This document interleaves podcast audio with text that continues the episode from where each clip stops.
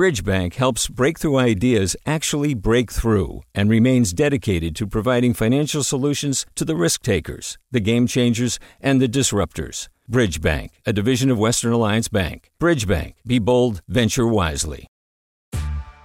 Hey there, this is Brittany Luce from NPR's It's Been a Minute. KQED's podcasts like The Bay, Bay Curious, Mindshift, Right Nowish, and more all tell the stories of the Bay and beyond with reliable, human centered journalism. They aim to inspire, make you think, entertain, and expand your understanding of the place you call home. Here's how you can support podcasting at KQED.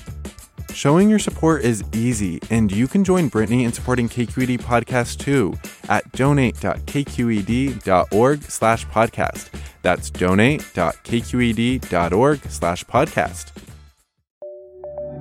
From KQED. Good morning. This is the California Report. I'm Saul Gonzalez in Los Angeles. There are about a thousand public school districts in California, and the state's top education official is acknowledging pandemic conditions have deteriorated to a point that many of them won't have students physically present on campuses this fall and instead will rely on distance learning. KQED's Vanessa Rancaño has more.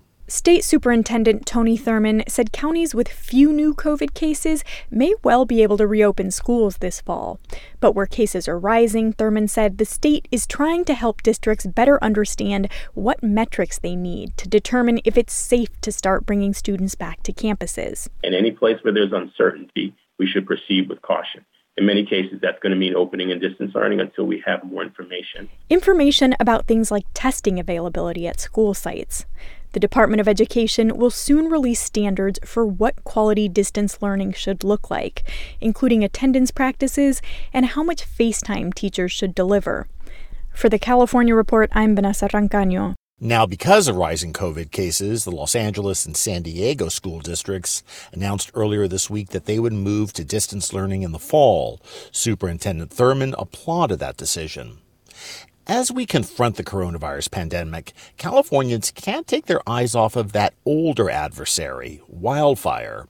In Fresno County, west of Coalinga, dozens of people are now under an evacuation order due to the mineral fire. It's burned over 16,000 acres and is 20% contained. KQED Central Valley reporter Alex Hall has that story. The Fresno County Sheriff's Office has expanded its evacuation order, so far making contact with residents in at least 40 homes that it says are dangerously close to the path of the wildfire burning west of Coalinga.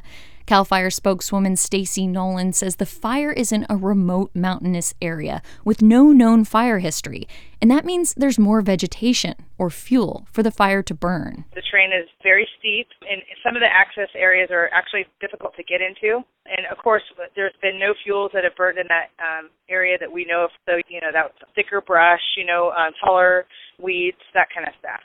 In addition to dealing with the changing conditions of the fire, crews are also adjusting to new safety measures at the base camp implemented to slow the spread of COVID 19, including social distancing, masks, and additional hand washing.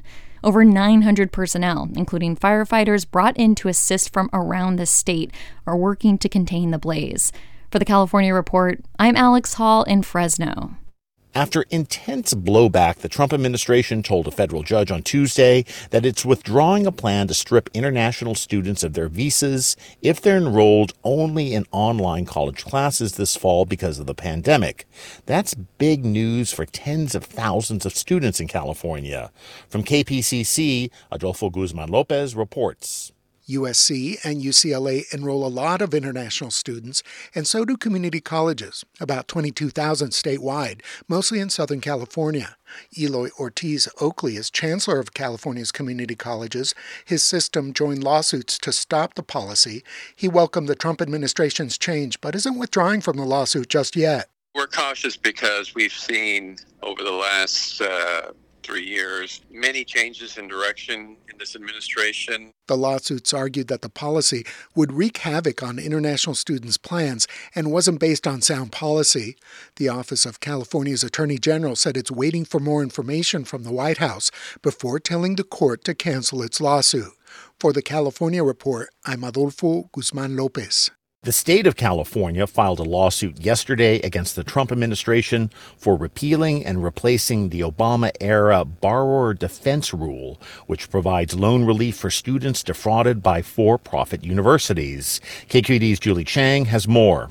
State Attorney General Xavier Becerra, joined by two dozen attorneys general across the nation, says the new version eliminated all defenses borrowers can use but one that the school knowingly misrepresented facts. Becerra says that puts the burden on students to prove misconduct. During this COVID 19 pandemic, that for students or recent graduates who are trying to find or keep a job, that the Department of Education and Secretary DeVos are adding this additional stress in their lives. The new rule applies to federal student loans borrowed beginning July 1st of this year. The Department of Education says the amended borrower defense rule protects students from fraud, ensures financial relief for students if they suffered harm, and holds schools accountable. For the California Report, I'm Julie Chang. Think of trees that define California, and what comes to mind? Well, there are redwoods and palm trees and coastal oaks, and then there's the Joshua tree, which isn't actually a tree at all, but a kind of giant succulent native to places like the Mojave Desert. And the Joshua tree is now at the center of a growing political dispute.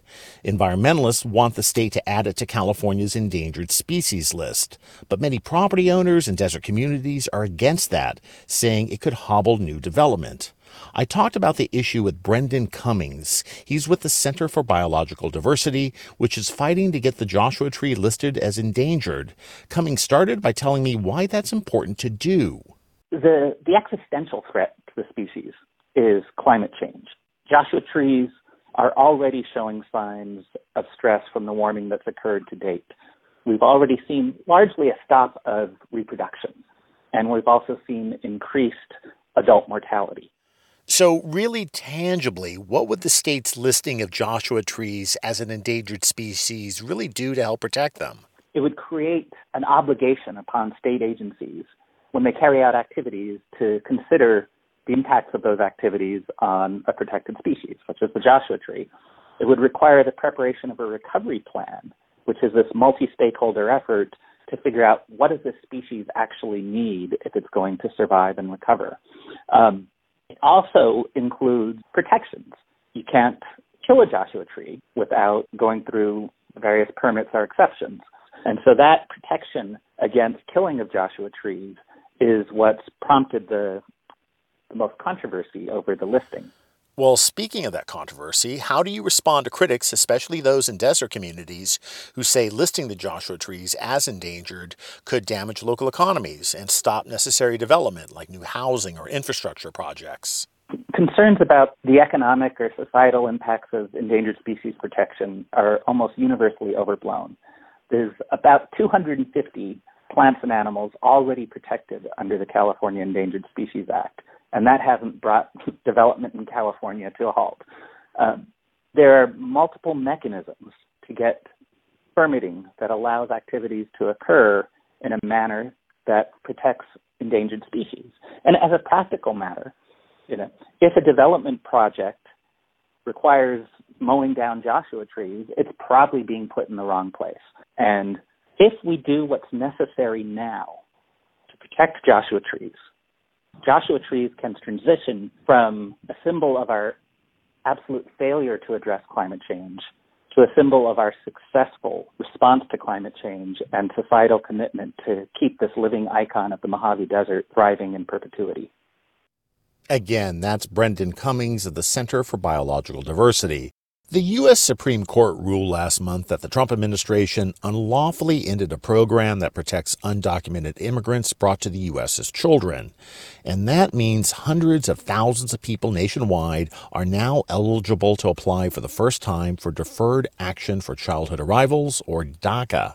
But as KQED's Farida Jhabvala Romero reports, the federal agency handling those applications so far isn't giving any clarity to those young people. Cassandra Merlos came to the U.S. with her parents from Mexico when she was three years old. She grew up undocumented in El Centro, in Southern California. Now she's 24 and a senior at UC Riverside. My whole life has been here in the US. She says back in 2017, she was about to apply for DACA for the first time when President Trump ended the program.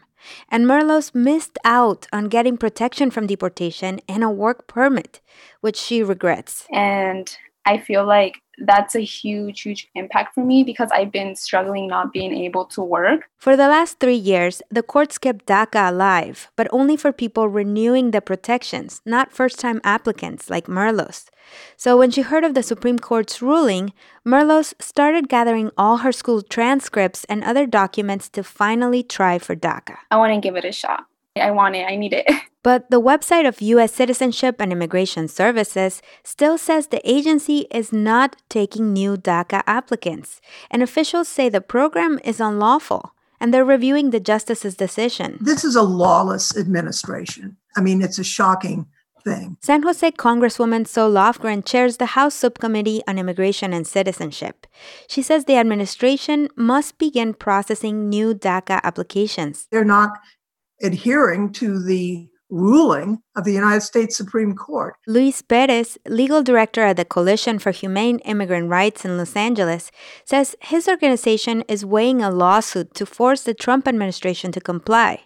His legal team submitted a new DACA petition on behalf of a client the same day of the Supreme Court ruling, almost a month ago. Usually, from the time we submit an application, within two weeks, we have some type of notice of action on that particular application and we still haven't heard from them. He says his organization has more than 100 clients ready to apply. Some have waited years.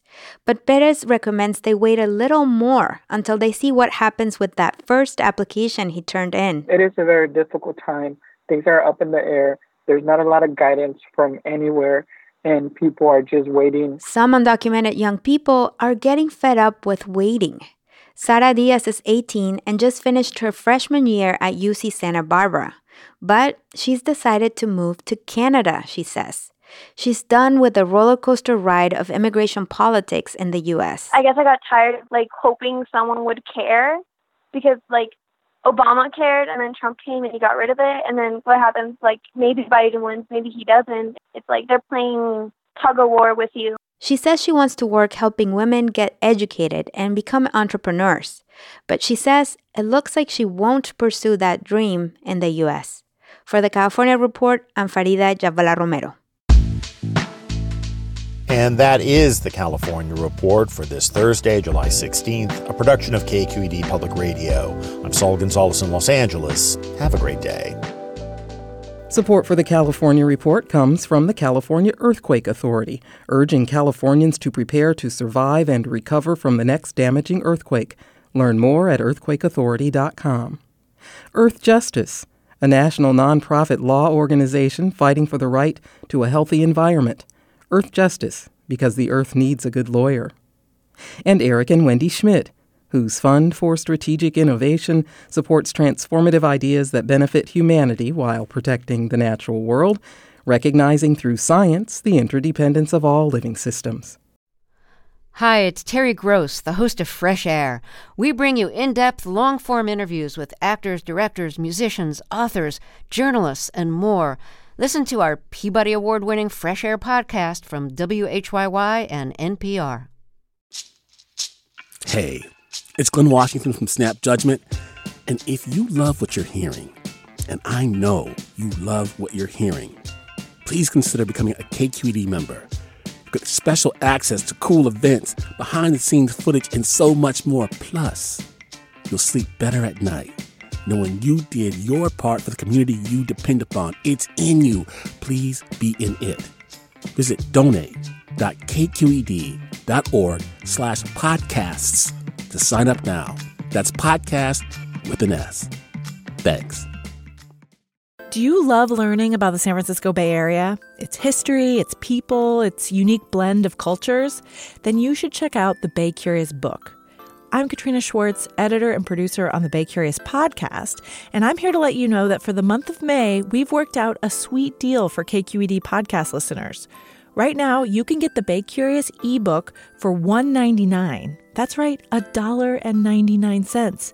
Just search for Bay Curious wherever you get your ebooks or find a link in our show notes. This offer does expire at the end of the month, though, so you'll want to act on it fast. Happy reading!